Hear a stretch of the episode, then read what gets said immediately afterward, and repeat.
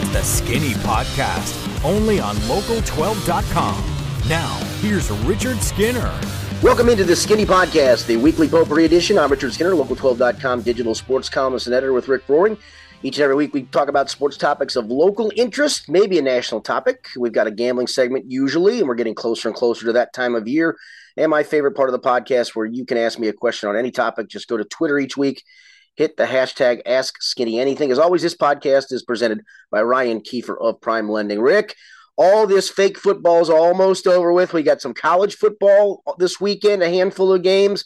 Then we got a full slate the following weekend, and the following weekend from that, the NFL starts. We're getting closer and closer to where all of this matters. Yeah, I know Saturday's slate of games sucks, but I can't wait for it to be here. I wish there was a Thursday and Friday night game this week, if I'm being honest. But no, I'm noting you, because there are Thursday and Friday night games. In fact, we got Thursday, Friday, a full slate of Saturday games, a couple on Sunday, and I believe one more on Monday on Labor Day. There's a college football game. Yeah, it's going to be great. So I'm very much looking forward to that. I wanted to ask you, though, it looked like you had a good round of golf yesterday. 2 days ago, Tuesday, we had a day off. And so, yeah, Dan Hoard, myself, a good friend of ours, Joe Speed, his cousin Chris, and I went to Shaker Run and played. And it was a lot of golf course. We played it probably further back than we deserved to play it, but we had a great time. Dan Hoard, all-time nice guy, just very, very pleasant to be around. How good of a golf partner is he? He's a great golf partner. In fact, we played a game called Sixes where you rotate partners for six holes, and you take the high score and low score, and it's not a lot of money changed hands. But Dan and I were partners. We were the last. We were cart partners all day, but we were the last six holes together. And suffice to say, that was the only round that I won. But we kind of boat raced those guys in that round, so he was a lot of fun to play with. Nice. All right, well, let's get into it. The big news of the week is Bengals safety Jesse Bates has signed the franchise tag the team placed on him back in March. He'll make $12.9 million on the franchise tag for the 2022 season and will be a free agent after the season. Bates didn't take part in voluntary OTAs in May and June, and he hasn't participated in training camp since it began on July 27th. Skinny, what do you think it was that made Jesse Bates decide to come back now? $12.9 million. And I do believe him in what he said that listen, I love football too much to sit out the whole season. And I've been, my stance on this all along was he was going to eventually come in. I think it was just a matter of when, not if. And I think, and I asked him that. I literally said, what made Tuesday the day? And he said, he goes, I really don't know. He said, it just felt like the time, a couple, 3 weeks before the season begins, gives me a chance to meet the new guys and put together some relationships with them and get myself ready for the season. And it does make some sense. He didn't participate in the practice yesterday with the Rams. He's not going to participate today. We're doing this podcast the morning of, but he did participate in position drills. This gives him a week to kind of get acclimated with all that, to see some live football at 11 on 11s against another team. And then next week is kind of a lighter week for everybody. And then he hits the ground running when they start to practice for real the week after, leading up to the Steelers game. So it probably was, from a timing perspective, the right time to do it, because we knew that he was out of leverage July 15th. There was no longer an end game to this other than either you're not going to play and not get paid, or you're going to come back and play and get paid. And so it worked out just fine. It worked out the way I thought. It was probably a week earlier than I thought, but it worked out literally the way I thought it was going to work out. Jed DeMusi, our former colleague at Channel 12 and now just local sportsman and good guy on social media, is fully convinced that the Rams are going to try and trade for Jesse Bates. How likely do you think a Jesse Bates trade is at this point, whether it be to the Rams or anybody? And do you think there's any possibility that him coming back for this week of practice and preseason game with the Rams had anything to do with the timing? I guess that's always a possibility. But I don't. I mean, I think that they think they're a better football team with Jesse Bates, and they are. And you can argue, listen, Dax Hill's been great in two preseason games, but are you a better football team with Jesse Bates back there at this stage of his career, or Dax Hill, who's still an unknown, even though he's flat? And I think the answer is you're a better team with Jesse Bates back there. So is it a possibility? I guess so, but I honestly don't see that taking place. I just don't. With Bates being back, how much of the game do you think Dax Hill will realistically be on the field for? We're talking about a real game, not the preseason game coming up on Saturday? That's a great question. I'm going to say 30 to 50% of snaps. Maybe that's a little overly optimistic. I certainly think in the Steeler game, you're not going to have Jesse Bates probably playing 100% of the snaps, even though he's in shape. He says he stayed in shape. He worked out with, you know, 3 different trainers during this time away. He had his iPad and had teammates sending him footage from practice and drills. And he said, you know, even though I wasn't here, I was here. So he was able to watch all of those things. He's a smart guy. It's not like it's a new defensive coordinator putting in a completely new defense. So, you know, mentally he should be sharp and ready. But I think, you know, you're going to see some 3 safety looks with Dax Hill.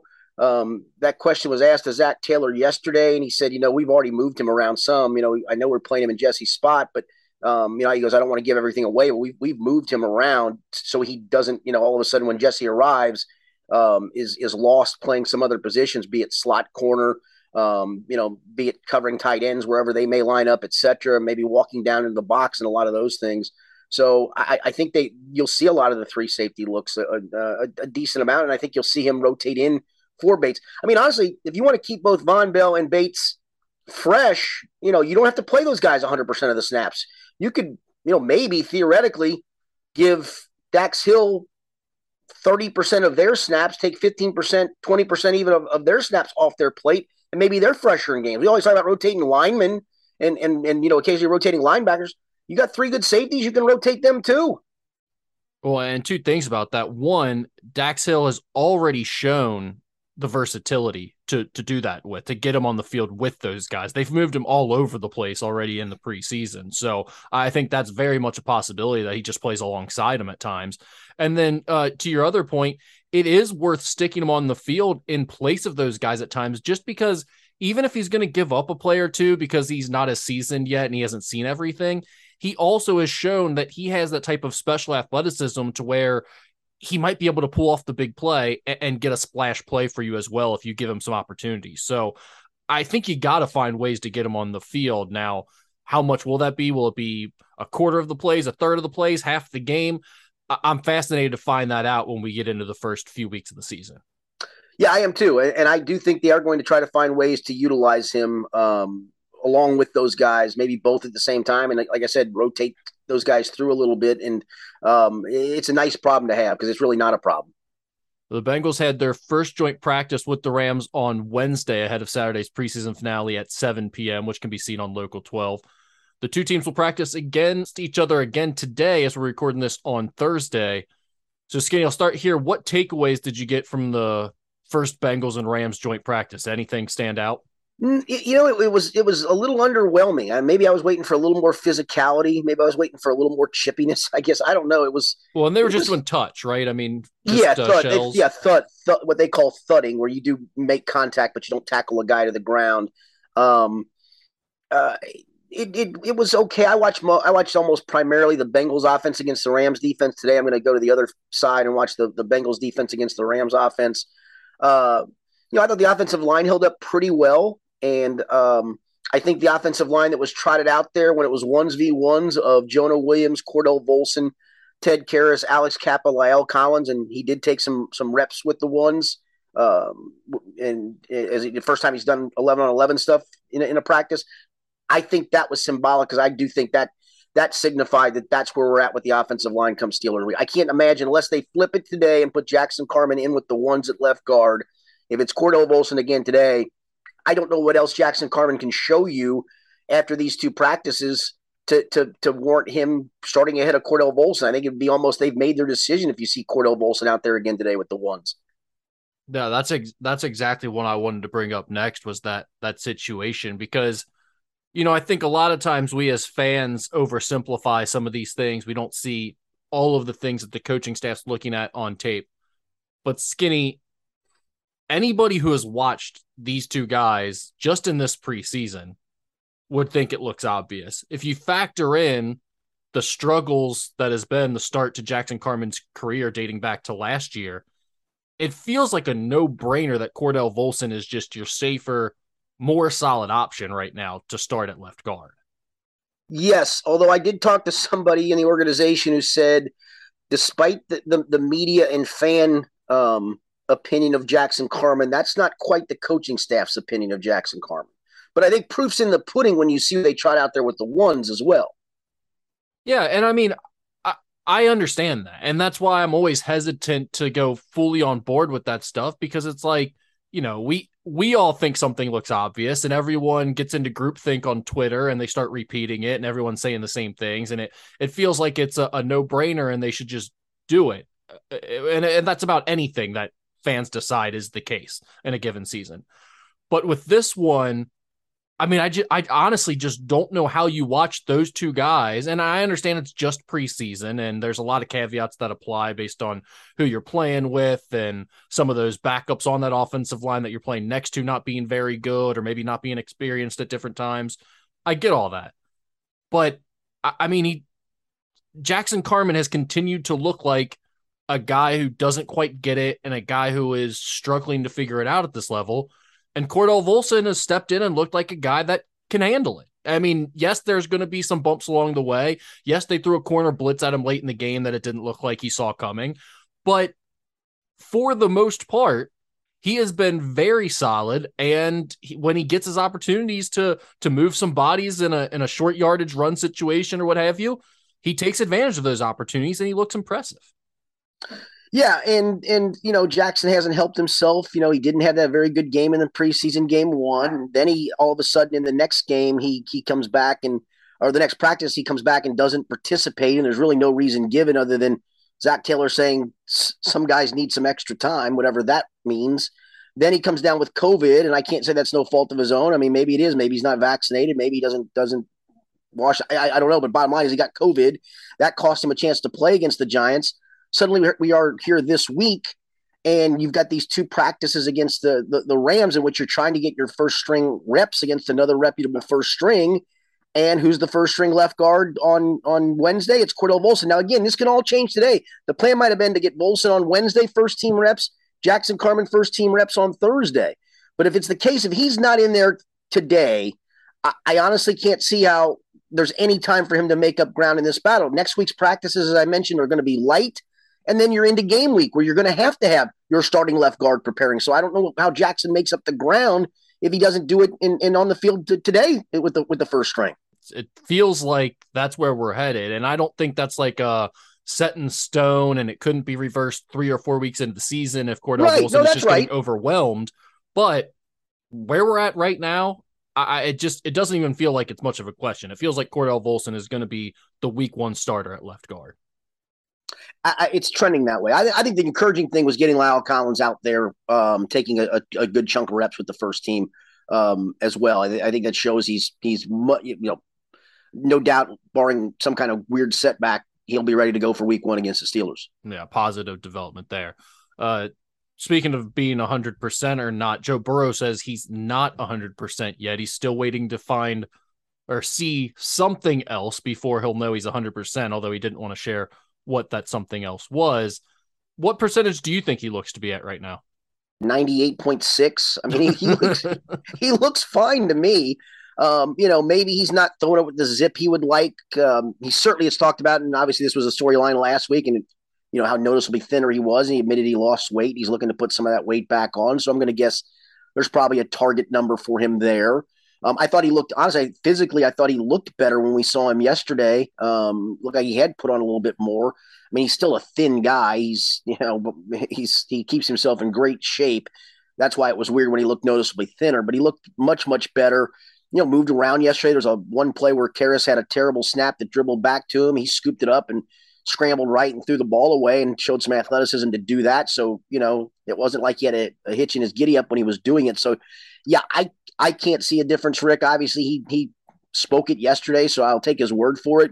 But he also mentioned he's got 3 weeks to get himself to that 100% mark, and I think I think he's fine. Like I said, if you had gave me 98.6%. Do you believe his recent appearance in a Kroger commercial where he has a situation with a pineapple is a dead giveaway that he's in an open relationship? That's always the, as you know, that's if you find a pineapple on your porch or somebody has pineapple, I guess implements around their house, it signifies that. So well, yeah, and that's what they do in the supermarkets too. They put the pineapple in their cart while they go around and shop, so like they're there to meet. Or you kind of maybe you like pineapple, right? Well, there's that. I mean, there's that. But what's the fun in that conspiracy? I do too. I like pineapple juice. I like pineapple. I like watermelon. What does watermelon signify? I don't think anything. I'm just saying, okay. Like, you're right. You can like fruits. I mean, I purchased those fruits fairly commonly, but the streets are talking, or at least the Twitter streets are talking, and people want to know Joe Burrow's in an open relationship. Well, I'm sure there's a lot of the female populace of Cincinnati that is hoping he is. Yeah, they'd be willing to get in on that swing. Skinny, do you think Drew Chrisman is to do anything else to take the job away from Kevin Huber at this point? I don't. And it's something a lot of us that cover the team have talked about. I did my latest 53 roster projection on Tuesday, and I put Drew in there ahead of Kevin. I've had Kevin in there the whole time. Drew hit 3 really good punts in New York, I thought. The holding hasn't been an issue in the camp practices we see. And I want to mention, we don't get to see them punt all the time. They're off sometimes to the side punting, probably in walkthroughs where we don't get a chance to see the punting. But in the ones where we've seen them punt in camp practices, Drew has a clearly stronger leg. I think he's the guy. It'll be interesting. I'm going to try to talk to Darren Simmons after practice today to see what his plan is to see who punts on Saturday. I'm sure they wanted to get Drew all the punts on this pass side to give him a chance to see what it's like punting on the road, get him into a full rhythm of a game as opposed to alternating like they did in the first game. But I'll be interested to see how they handle this punting situation Saturday. But it's just, I think Kevin can still do it. It'll be fine if he wins the job. But if you're going on what the eyeball has seen so far, it has been Drew Chrisman has a clearly stronger leg. Holding was a big point of this battle too. It seems like he's done just fine holding, so that's kind of out of the equation. So I do think it's his job now. Yeah, I mean he has been impressive. I'll give him that. Even pinning opponents down inside the 20, making sure you don't give them that touchback and kick it in the end zone, keeping on at the 10 or what have you. How about the play where the play he ran downfield and forced the guy out of bounds? Yeah, I wanted to make the tackle. No, he's been good. It does feel like he's definitely won that job at this point. So I was curious to get your take on it. Is there anything else that you're specifically looking at in this final preseason game on Saturday? Literally nothing. I mean, you talk about nobody of note really playing in this game. I would say if you're suiting up for this game, there's a pretty damn good chance you ain't making this roster. I got a feeling you'll see some main backups not playing this game. I think you'll see. Well, I'll be interested. I don't even know if Chris Evans suits up for this game. Yeah, I mean, there's no question whether he's making the team or not, right? No. In fact, he started taking some second team reps yesterday too. I thought was interesting, and actually he jumped in with the first team on a couple of reps to give Joe Mixon a break. That is interesting. I mean, he's been fun to watch in the preseason once again. I'm curious to see if they start to work him in to start the year a little bit more, but we talked about that. I think they will. I think it's trending. I think it's trending in that direction, Rick. I really do. He just has such acceleration and playmaking ability. And listen, they like Samaje Perine. And to be quite frank, I know the Super Bowl run's the one that sticks with everybody, but if you look at him from a backup perspective, go look at his numbers, what he does on special teams, what he does in blitz pickup that Chris is not, fully capable of doing yet. He had a pretty damn good year. Yeah, I think most people would acknowledge that he's solid. It's just he gives you no sizzle. There's no pop to him. You don't get excited when he's in the game. I mean, you might feel good about getting your 3 or 4 yards on average, but if it's him for a short yardage situation to win the game, or you're hoping to see someone bust a long one, that's not a guy that really inspires a lot of confidence. And I think that's why fans like Chris Evans. His performance against Houston 2 years ago would beg to differ with that. Was it a screen? He took a screen pass like 70 yards for a touchdown, didn't he? Or he had a long run in that game. Yeah, I'm not saying it's never happened. I'm just saying overall, I think that's why Chris Evans is more exciting to fans, because he has that dynamic aspect to his game where you just feel like every time he touches the ball, something special could happen. And then Joe Mixon, I just think he's a tougher runner overall. Oh, no question about that. But yeah, I mean, on three touches in two preseason games, Chris Evans has had a 41-yard kickoff return, a 73-yard kickoff return, and a 60-yard run that unfortunately was wiped out by a holding penalty. That's just that's on very limited touches in two games. He has had three 40-plus yard plays. Yeah. I mean, that's just – and we saw it last year at times, you know, with the rare opportunity he got a chance, it felt like he would make a guy miss or show that ability to do something special. So we'll see how it plays out. I don't really think this matters, but do you care to weigh in on the Thad Moss block on Kayvon Thibodeau? I do. I saw your tweet. And I'm just going to be honest with you. It looks like a dirty play, and it's simply not. Now, we can also argue, should that block be taken out of the rule book, or actually should that block be taken out of football? We can argue those things for sure, but it wasn't dirty. I mean, it's well within the rule of the game. And I'll be honest. I mean, even the head coach of the Giants, who could have banged his shoe and said, "What a dirty SOB," he said, "Listen, that's part of you got to learn how to play that block." Yeah, well, I do agree that Kayvon Thibodeau did not protect himself well in that situation, but I think there's a difference between something being illegal against the rules and it being like a cool thing to do to a fellow athlete.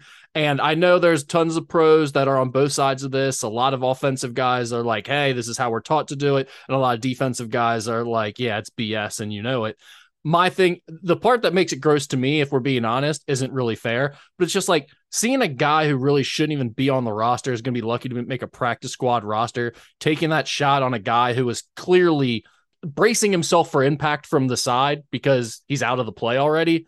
It's like that's gross to watch. It is. Now, the one thing I will say is what happened to Thad Moss in preseason game number one? He got caught for two holding penalties. Right. So in his mind, if he goes up high and tries to block him with his hands, he runs the risk again of another holding call. And so, again, it's within the rules. All he had to do was just run into him and get in the way at that point. The play was to the other side. It doesn't matter. Like, plenty of guys do this. It's not like it's something that doesn't happen all the time. I agree with that. It's just gross to see from a guy like Moss on a guy like Thibodeau in a preseason game when it was a meaningless, the ball was going the other way. You know, I mean, but you know what? But here's the thing, though. I can guarantee you in a film session, if he hadn't done anything, he gets his ass chewed out in a film session saying, "Hey, I don't care if it's on the backside of the play. You're still part of the play. Make a play on a guy." Yeah, I just think you can push him out. Whatever. I mean, my favorite part of this though is there's like guys who were school trainers for their high school team, and they're like, "Oh, if you think that's a bad hit and you just don't know sport, you don't know football, you didn't play the game." It's like, buddy, I'm sure when you were handing out towels to the varsity team, it was different, but you know, relax. Like, what are we doing here?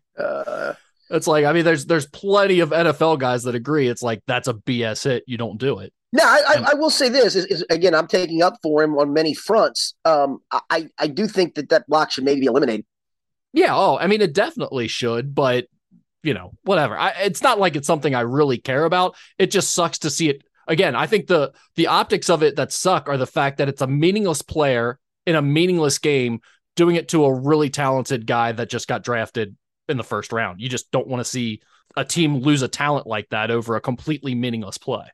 Yeah, and I'd also argue, why the hell's he in the game at that point, too? Oh, that's fair. I think that's fair. I mean, as a young guy, you got to get him snaps. You got to get him some reps at some point. And Thad Moss was on the field the entire game because the Bengals don't have any tight ends. So you're in danger at any point. The biggest thing about it, honestly, was that it was so awkward. Like, we were always taught to blow up a guy's thigh pads if you're going in to cut block him like that. And I mean, he just like fell on top of his lower half of his leg. You know, it wasn't like he didn't clean him out and dive into him. He just like fell on his leg and ankle, which. Not ideal, but anyway. There are some things that are too good to keep a secret. Like how your Amex Platinum card helps you have the perfect trip. I'd like to check into the Centurion Lounge. Or how it seems like you always get those hard-to-snag tables. Ooh, yum. And how you get the most out of select can't-miss events. With access to the Centurion Lounge, Resi Priority Notified, and Amex card member benefits at select events... You'll have to share. That's the powerful backing of American Express. Terms apply. Learn more at americanexpress.com/withAmex. Achieving a gorgeous grin from home isn't a total mystery with Bite Clear aligners. Just don't be surprised if all of your sleuthing friends start asking, "What's your secret?" Begin by ordering your at-home impression kit today for only $14.95. Bite Clear aligners are doctor-directed and delivered to your door. Treatment costs thousands less than braces. Plus, they offer flexible financing, accept eligible insurance, and you can pay with your HSA FSA. Get 80% off your impression kit when you use code WONDERY at Byte.com. That's BYTE.com. Start your confidence journey today with Byte. We talked about at the top that college football season is around the corner. Starting this Saturday, you've got week zero, a pretty bad slate of games. We'll get to those in a second. But I want to talk some college football here. The Athletic on Wednesday ranked college football coaches by tiers. Those tiers included Nick Saban in Tier 1A by himself, and then 9 coaches in Tier 1B, which includes Ryan Day at Ohio State and Luke Fickell at Cincinnati. Mark Stoops was included in Tier 2 with 22 other coaches. Now, one excerpt from the story included a quote from an agent where the agent was asked point blank who the best coach in the country other than Saban is, and the agent responded, quote, "If I had to pick one, I'd go Fickell. That guy got Cincinnati into the CFP," end quote. Skinny, what do you think of the college football coaching tiers, how they've done this? How would you break it down if you were trying to rank the college football coaches? And then I want to get into how many college football coaches would we take before Luke Fickell right now? That's it. I like the last part of that. We'll get to that. I do like the fact they put Saban in a class by himself because, truthfully, he is. That's accurate. I mean, yeah, I totally agree. I don't think there's anyone else you can compare him to right now. That was well done. And I'll be honest, I'm a big Luke Fickell fan. I can't tell you how impressed I am because not only did he put together a team quickly that got to the college football playoff, but this wasn't like all the stars aligned and, you know, this is the one run they're going to make. I mean, this looks like it's sustainable because this looks like a UC team this year that's going to be really good again. And if it can somehow go and beat Arkansas, and you mentioned Dan Hoard, we were talking about this after the round of golf, we're having a couple of pops, and I made the point, I said, you know, if they can beat Arkansas, yeah, I know there's a couple of tough conference games ahead, but do you start daring to dreaming again that you can run the table? It's realistic. It feels more likely that this team will slip up somewhere along the way just because they don't have that leadership and experience and all of that they had. Those guys on that team last year had just been in so many games before, and they had those opportunities that they didn't quite get all the way there in the years prior. So I feel like that experience is key when you're trying to make a run like that, but it's not out of the question if they win that early game. No, right. That's right. So here's my thing. I felt like when I first looked at it, Tier 1B to have 9 coaches in it felt like a lot. But then when do you have the list handy of who's in the 1B? I do. It's Dabo Swinney, Kirby Smart, Jimbo Fisher. Yeah, I don't get the love for Jimbo. I'm sorry, I don't. Ryan Day, Luke Fickell, Lincoln Riley, Brian Kelly, Jim Harbaugh, and Kyle Whittingham at Utah. Jim Harbaugh, really? Yeah, see, that's the thing. When I said it's way too many was my first instinct on the Tier 1B. Then when I started looking at it, I'm like, man, it does get tough to separate here with a lot of those guys, or at least 7 of them. The 2 that are no doubts that you could cut off the list for me are Harbaugh and Whittingham. I don't think those 2 guys are in the same. I think Mark Stoops has done as much at Kentucky as Whittingham's done. Yeah, I mean, I think he's done great things. Sure, he's been good, but I just don't really understand how he's even in the conversation of 1B with these guys. Yeah, I think he's a 2, and I think I'm with you. Harbaugh's a 2. I mean, dude, Jim Harbaugh was on the precipice of maybe being fired. Right. He pulled off one win over Ohio State, essentially. That's right. I mean, not that Michigan hasn't been good. They've been, you know, ranked nationally and all that stuff. I'm not saying like Michigan hasn't been a solid program during his tenure, but it was not enough for their fan base up until last year when he finally beat Ohio State. Right, right. So I would have a problem with those 2. But here's the only thing is I don't know exactly how you do this. The guys who have won national championships, Swinney, Smart, and Jimbo, like I don't think I'd want Jimbo Fisher over Ryan Day or Luke Fickell or Lincoln Riley. I could drop Jimbo Fisher to the second to Tier 2. I could too, but it's tough to keep a guy with a national championship out of the mix. I'm noting you. But I think he's clearly past his prime too at this point, right? I mean, yeah, his recruiting class would tell you no. I mean, and that's always been the thing with him. He could always recruit, and you know, I think they have a way of doing things that works. some good money spreading around, bro. Yeah, it's legal now, so. Yep. Sort of, although they seem to still be pushing the boundaries and getting in trouble for it somehow. But yeah. So, I mean, let's get into the Luke Fickell thing. How many of these guys would you take over Luke Fickell? I'm going to tell you none of them, and I'll give you my reason why. Nick Saban, you would. Well, no. We've got Nick Saban in a class by himself, right, so he's off to the side. Yeah, Nick Saban is in a class by himself. And I think Ryan Day, to his credit, has done a great job at Ohio State of maintaining that. And that, to me, is part of this. He came in and didn't screw it up, okay? Good for him. He inherited a great program. Like Urban Meyer or not, Urban Meyer put that program back on blue blood solid footing. And there's no wiggle room at a place like Ohio State. Any dip is going to be seen as you're not the guy. Correct. I may put Dabo in that group because when Dabo took over Clemson, it was a middling program. Now, it had a national championship under Danny Ford back in the early 80s. It's been a perennial bowl team, but Dabo took it to a different level. So I could argue I could put Dabo ahead of Luke Fickell. Him and Saban are the only two with multiple championships right now, currently coaching, right?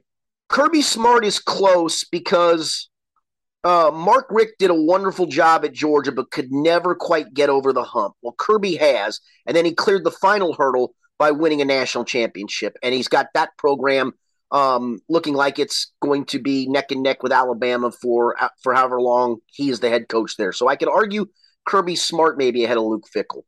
But I also wouldn't be mad if somebody said, no, I take Luke.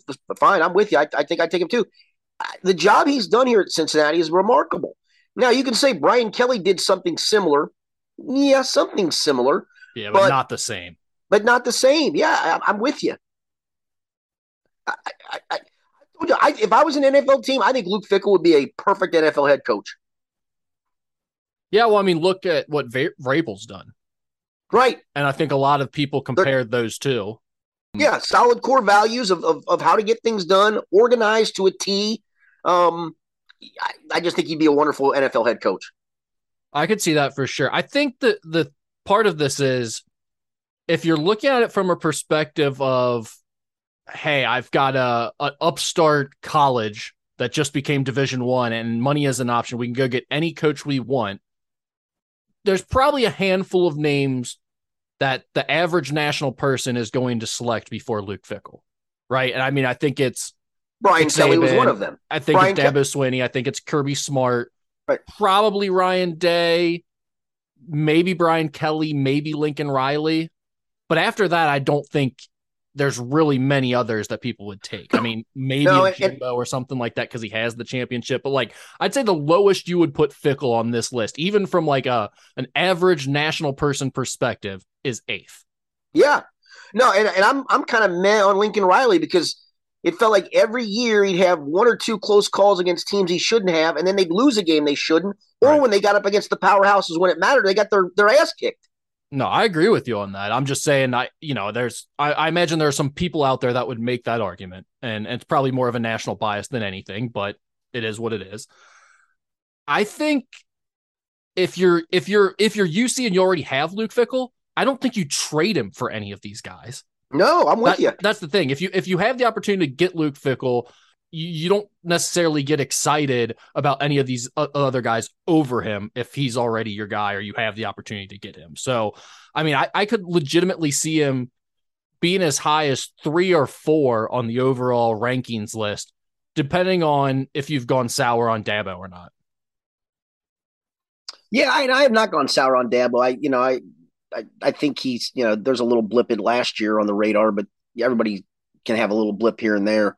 Yeah, I think the bigger thing for him is with all the NIL stuff and the changing landscape, he's been very unhappy about all of that. And I think some people feel like he's lost touch a little bit with and that's situation. Fair.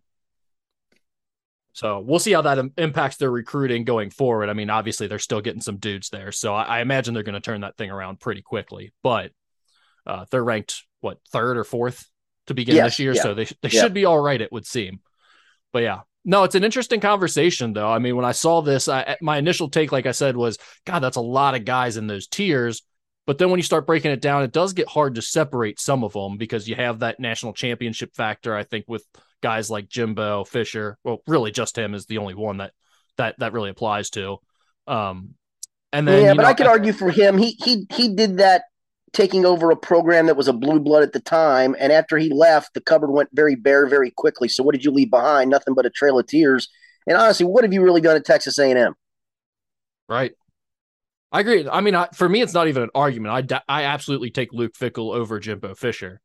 But I understand the point when you're like trying to put coaches into these tiers. There's somewhat of a what have you done, your overall body of work that's going to come into play. And yeah, and you're right. There's only a handful of guys that have won a national championship that are still coaching. Period. Right. Yeah. No. One of them's in tier two with Mac Brown. That could. Yeah. But I think some of that though is you're taking Mac Brown where he is today, and I'm trying to take Jimbo Fisher where he is today. Right, and that's fair. Yeah, I think people feel like because of the recruiting, Jimbo Fisher is still closer toward the top of the game. I mean, Texas A&M is still a factor, no question. But no, I agree. I don't think he's in his prime anymore, and I don't think there's any doubt that I would rather have Luke Fickell. So I did like. By the way, ESPN did a thing. Their FPI, which their whatever football power index thing, which I don't even know with the formula. Some of it I just roll my eyes, but they did I saw a graphic yesterday where they had the chances for teams to win the SEC this year. Bama was the first choice. Georgia was the second choice. And there was a big drop off. You know who the third choice was? And I get it. And I'll tell you why I get it here in a second. I don't. Who was it? It was Kentucky. Really? Well, I think the belief is the gap between Bama and that other division is a little wider, that Kentucky maybe has a puncher's chance because Georgia comes to their place this year to beat Georgia. If it does, that's probably the game that decides who wins the East. So I get that. But when I tell you the gap was huge, you can understand the gap was huge between Bama and Georgia and the rest. Texas A&M came in at fourth, the one team that's probably got the best chance to battle Alabama in the West. Wow. Yeah, that's shocking about Kentucky, though. I would not have expected that. It only gave it like a 4% chance. It wasn't like a big, but I'm saying there's a chance. You're saying there's a chance.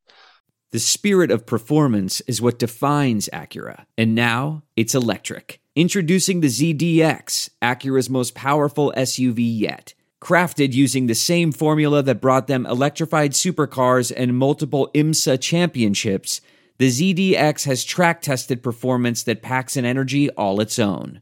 Unlock the energy and order yours at Acura.com. We're driven by the search for better. But when it comes to hiring, the best way to search for a candidate isn't to search at all. Don't search. Match. With Indeed.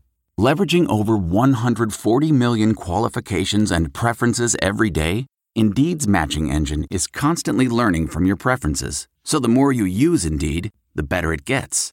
And listeners of this show will get a $75 sponsored job credit to get your jobs more visibility at Indeed.com/match.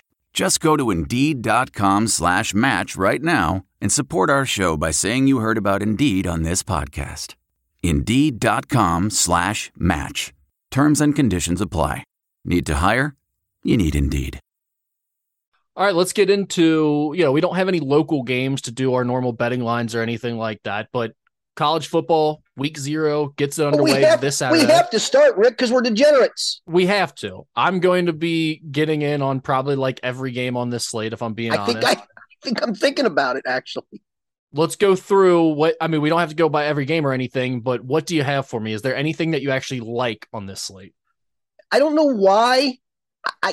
I can't buy into Scott Frost until he proves to me I need to buy in. And you're going to give me solid Pat Fitzgerald and 13.5 points at home. Maybe Northwestern is going to be just that bad this year, but that feels like it's an inflated number because of the name Nebraska, which just has no name cachet anymore. 13.5 at home for Northwestern. I like solid Pat Fitzgerald in that spot. And if I need to, I'll buy the half a point to get it to 14. I mean, Northwestern won 3 games last year. They stunk. They're probably going to stink again. Nebraska at least has a talented quarterback in the Texas transfer, Casey Thompson.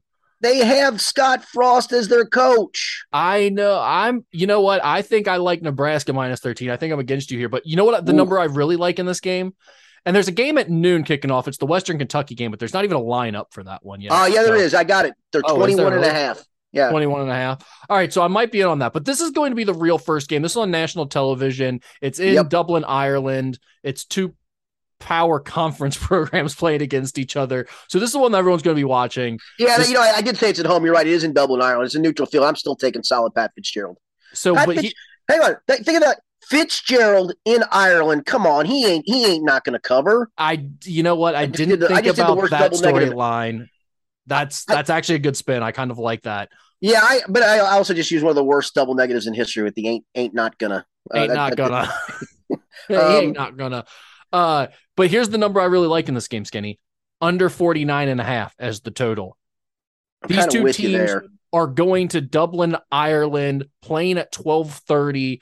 There's going to be all types of jet lag going on. Play the under 49.5.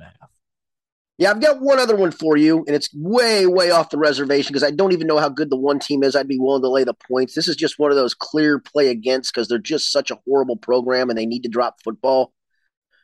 Utah State minus 26.5 against UConn. Yeah, you got to do it. One, there's nothing I love more than betting against UConn. It's one of my favorite things during college football season. So get started right away here in week 0 with that. And two, I always love betting the biggest line of the week. And right now, that is the biggest line of the week, that minus 27. So I'm taking Utah State in that game. I love it. All right, I'll give you one more. And just because this is usually my angle for this. Whenever Hawaii's on the islands and they're an underdog, you got to take them plus the points. They're not as good away from the mainland. They're playing Vandy. It's obviously, you know, it's an SEC school, but it's the lowest of the low rungs of the SEC schools. And Hawaii's getting 8 at home. That always feels like, man, you got to take Hawaii in the points. I'm not with you on that one. I cannot do it. Timmy Chang is their new coach, the former quarterback at Hawaii. Yep. He's going to breathe some new life into him, I'm sure, but they've got a major rebuild ahead of them. This is one where I think I'm going to hold my nose and just take Vandy. I mean, it's the SEC, Paul. It's only 8 points. It is the SEC, Paul, but I tell you what, it's a team that might get relegated from the SEC one day. Well, they might deserve that, actually.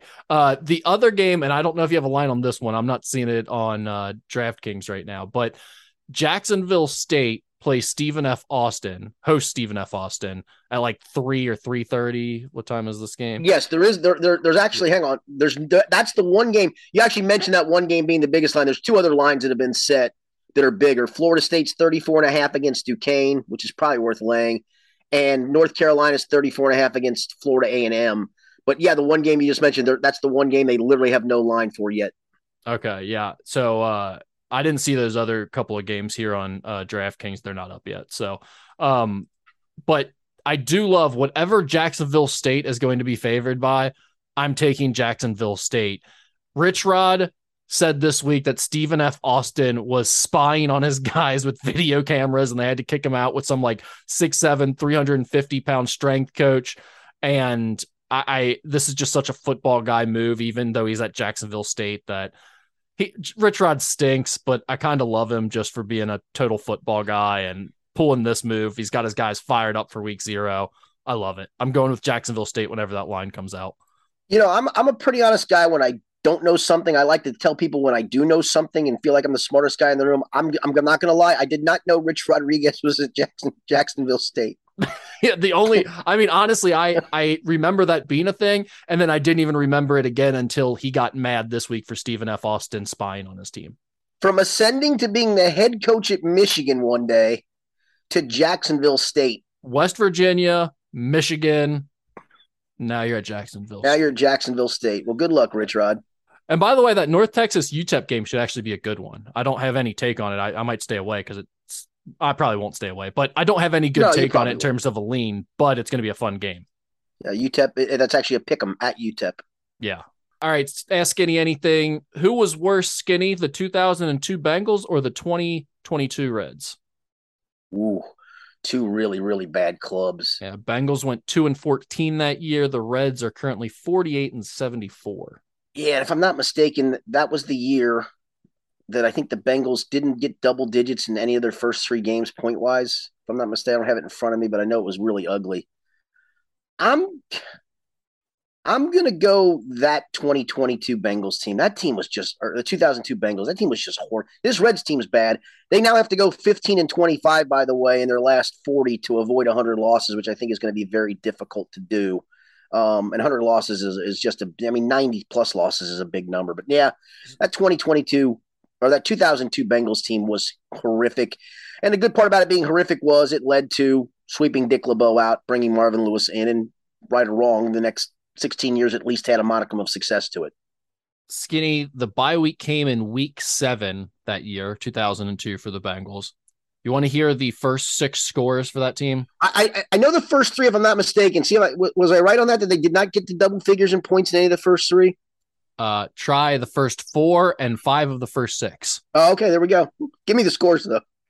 They lost to the Chargers 34-6 to open the season. That was my favorite story from that game was – on the very first play of the season, if you'll recall, this was literally the call. The offense trots out to the field on the very first play of the season.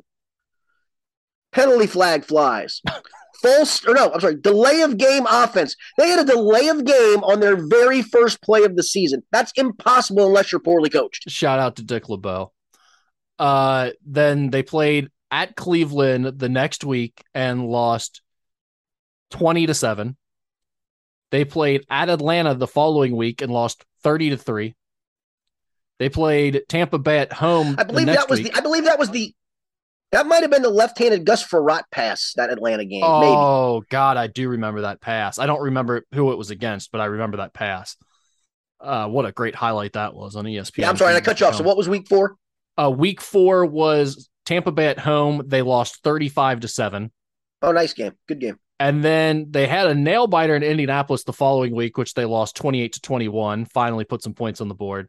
And then before the bye week, they closed it with a 34-7 loss at home to Pittsburgh. Went into the bye week 0-6 with only one game in which they scored more than 7 points. Yeah. And I'm sorry, the Reds aren't even quite that bad.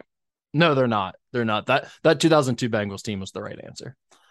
All right, Skinny, if an NBA team comes to Cincinnati, what are you naming them? I'm just going old school Royals. Let's go back and bring the Royals name back. Bring it back. Yeah, listen to Mo Egger's new podcast, which is good, by the way. You should listen to it. He's doing long-form interviews with various people. I knew that, yes. He did one with Cam Miller, who does like documentaries, local movies. Yeah, he's really good. Stuff around here. Yes, I know who he is. He said one of the things that he's been trying to get done that he wants to do, might even said he had most of it finished already, was a film about the Cincinnati Royals. But because the Kings still own that property, I guess, and all the trademarks and copyrights and everything, he hasn't been able to do it. The NBA won't let him do it. So that's so silly. Sucks. Yeah, sucks. Because that's one thing that, honestly, I think I'm just so depressed about the fact that I'll never have an NBA team here that it's hard for me to like read stuff. And I don't know that much about the Royals, if I'm being honest.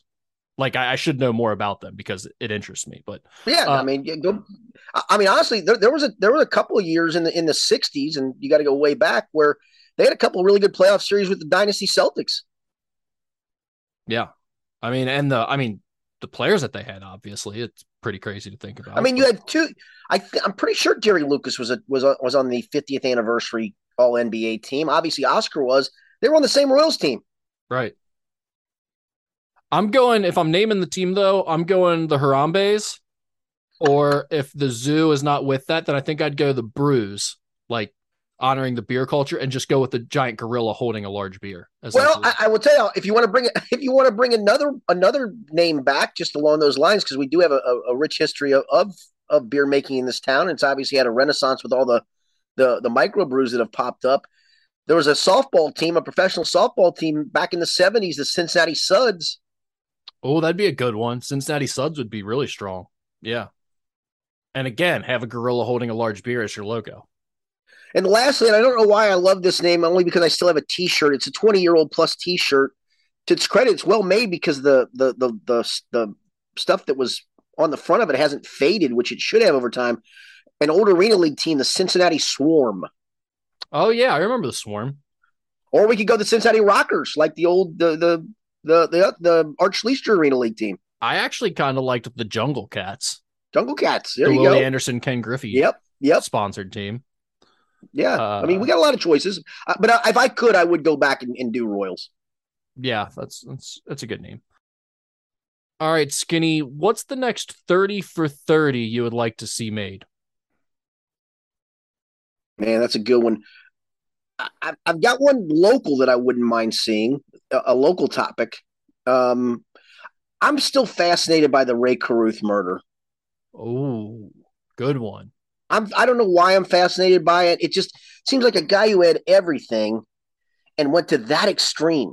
I mean, he wasn't a dumb guy, right? He actually, he was I think a double major in college. I know English was one of his majors. He was a smart guy and a talented player and made money. And that was just a stunner to me. Well, and it would do well, too, because true crime is such a huge genre. Yes. Got a I think there's been a documentary done on him because he's out of jail now. The son who was in the woman, it was in the womb of the woman that he had a guy kill, although he was also part of it, was born and has cerebral palsy. So I think they've done a thing on the son. I just think it would be fascinating. But The one of local interest, and see if you agree with this. So I almost have to do it in 30 for 30 style. What if I told you an NFL team had a lead at halftime of a game despite losing its starting quarterback to injury? What if I told you during that halftime everything went haywire, including a coach and a player fighting, and things were never the same? So that's exactly the one I was going to bring up. I would love, really? Yeah, now it would have to be like one of the mini ones. I don't know what they call those. Yeah, right. Shorts. I think they're just called 30 for 30 shorts, yeah. So it would have to be one of the short ones. Yes, it's not like enough for a whole documentary, but I would love to do a deep dive, and especially because some of the guys that were in that locker room are so outspoken, and they're so far beyond it at this point. I think you'd get really honest answers about what happened. I do too. I interviewed them all. I do too. Yeah, I don't know why that one popped in my head, but I've always been fascinated by that. You've also got the Chris Henry situation. You know, I mean, he was on that team. He was really you're right. You know, one of the main threats. So. I would, that is actually the one thing that I had in my mind too, was I would love to see what actually went down that day. I mean, I feel like we have a decent idea, but just to get the details and hear what they have to say about it would be interesting. Yeah. Yeah. No, we have some of the inkling of it. I don't think we have the full story in any way, shape or form of what actually transpired. Yeah. No, that would be one I would definitely be interested in hearing. I don't know that I have another good answer for that one, to be quite honest. Yeah, no, I don't. I'm going with those two stories. I mean, I guess maybe the night Huggs got pulled over for his DUI and how things spiraled out of control after that, and why how he lost his job. Yeah, well, just the Huggs era in general for UC would be a pretty good documentary. Yeah, shout out to my guy Bill Cook, former colleague of mine at the Post. He does have a book now on guys who played for Huggins, kind of doing an oral history of guys that he coached. I'm looking forward to reading that. I don't know why when you said that, I was just thinking about the Mo Egger podcast that we talked about. Did you happen to catch the one he did with Doc? I did not. I know he did one with Doc, but no. Doc was exactly how you'd expect Doc to be in a podcast interview. Of course. It was incredible. Anyway, Bill Cook made me think of that. So there we go. Yes, I'm sure that book is very good. What would it take for Skinny to charge the mound? I'd say a second pitch that went behind my head. If you threw one at my head, I could probably forgive you of that. But if you buzzed the tower twice in a row, and maybe there was some bad blood already lingering, I'd have to go. Have you ever been in a baseball fight? No, I got hit in the head once in a high school game and didn't think anything of it. I just took my base. I was okay with it. We got in a softball fight once, and it was a dirty, dirty-ass play where it was a big tournament we were playing over at Rumpke, and our shortstop just got taken out in just a dirty-ass way, ended up breaking his collarbone on the play. I mean, he did like a somersault flip, and that led to kind of a full-scale brawl, but No, I really haven't. But yeah, you throw, because the thing is you throw two, and I would say behind my head because the inclination is you're always going to step back. But Yeah, I'm just one of those usually that would just say, you know what, you want to throw at my thigh and you hit it, and I knew you threw it at me. I just dropped my bag and go, thanks, you just gave me a base. And then I'm going to steal second, so you just gave me two bases. So have a good day. I'm curious, was that dirty play within the rules? It was not within the rules, actually. Okay. If that's, trust me, dude, where that slide, it wasn't even a slide, it was a barrel roll where the shortstop actually had enough time to come across the bag, take about three steps to his left to throw it. That's how far out of the baseline the guy was, and then he barrel rolled him. Oh, yeah, that's not ideal. Yeah. If money was no object, what's the location you've visited that you'd like to retire to? Oh, Hawaii. Yeah. No question. Maui, for sure. All right. Sounded like an easy one. You got one? I don't know that I do. Although, as I've told people, my retirement home will be in Ludlow. I'm not going to – it's not a lie. Walk down to the park, watch the JV baseball game at 4 o'clock. Absolutely. Yep. Walk up to the bar afterwards. I got Twin Spires on my account. That's all and a laundromat close by. Everything's close. There you go. That's all you need. I do like the little old town of Ludlow. It was kind of a cool place when I was down there coaching for a couple of years. Well, one of my favorite memories as a kid was my mother and father would drop me at my grandmother's on Saturday night. I'd spend the night there. She lived right there on if you remember where the old Reeves drive-thru was, which is now a Subway, she lived like two or three doors down from that. We'd go to church on Sunday, then go to the Reeves for lunch, and it was a big deal for me back then. What was your first memory of the internet, Skinny? That's a good question. That's probably a dangerous question. Yeah, probably looking at the easiest shortcut to finding porn, which we all found over time. What age were you when you first got introduced to the internet? Like when you first, I was going to say it's probably 94-ish. So you were out of college by that point? Oh, well out of. I mean, no, I was working at the Post. I mean, that's where it started to pop in was in the early 90s at the Post. I can remember some of the dial-up stuff. I can remember we would call up ESPN at the time, Gamecast, because it was just so cool to see games in real time. You didn't see the games themselves, but it was like the pitch by pitch. Yeah, right. Yeah. Correct. That was always pretty cool. You'd call that up and watch that. So yeah, I'd say 94, I guess. Yeah, I was the dial up modems, the sound that they made. And and then even after all that, you still didn't know if you were completely connected. Yeah, well, I mean, and then if someone picks up the phone or calls in or anything, you get knocked off. We had AOL dial-up. Everybody did. Yeah. I think everybody did. And AOL or CompuServe. Do you remember CompuServe? I don't remember CompuServe. Yeah. But I remember there were all those like chat rooms and stuff when you'd first log. I mean, it was like basically just a grooming ground for people who were trying to find children to traffic. Yes. Or get sexual pictures from. That's like what the AOL login screen was, because that's like, it was all these chat rooms and you'd go in there and you'd click. I mean, it was very easily accessible, and some of them were even called like Kid Zone or whatever. You'd go in and then it'd just be a bunch of grown men trying to get you to like send naked pictures of yourself. Very strange. Hopefully you did not succumb to that wish. Well, I mean, it's, there's probably 10-year-old pictures of my naked body everywhere on the internet. Oh my Lord. That's their felony, not mine. Good call. Yeah. That's all I got. All right. All good. Good place to end it. Yeah, no, that's a great place to end it. By the way, Rick, breaking news here for you. Your guy, Chet Holmgren, is apparently out for the season. Oh no. After getting hurt at the crossover league. Yep. Because it was too crowded. Yeah. That's not good. That's not good at all. That's not good. Mixtape guys that film all those things are not going to be allowed in now. Yeah. They're not going to be allowed to get on the baseline. That's a very good call. Yeah. I always thought that with like college and NBA though, too, there's too many people lining the baseline way too close. No question. To the court, where it's like these guys fly in there all the time and are just subjecting themselves to potential injuries. It's amazing that doesn't happen more often. Agreed. Well, as you know, there's a lawsuit going on with a sportscaster in Louisville who got hit during a high school game last year and ended up breaking his leg, and he is suing the school because he felt like they had too many people on the sidelines, although camera shot seems to show that he's erroneous in that thought. But I think the outcome of this lawsuit may change a lot of those things. I honestly mean that.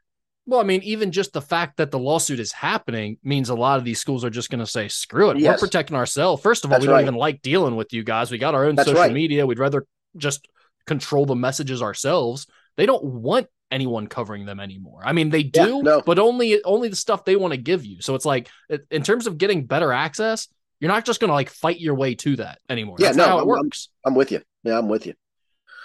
All right, Rick, appreciate it as always. Thanks for the questions. Keep them coming. I know if you've sent a question or two, Rick will keep them on file for a rainy day, and we'll pull those out at some point. So keep the questions coming. Thanks very much. For Rick Broering, I'm Richard Skinner. It's been the Skinny Podcast, the weekly potpourri edition presented by Ryan Kiefer of Prime Lending.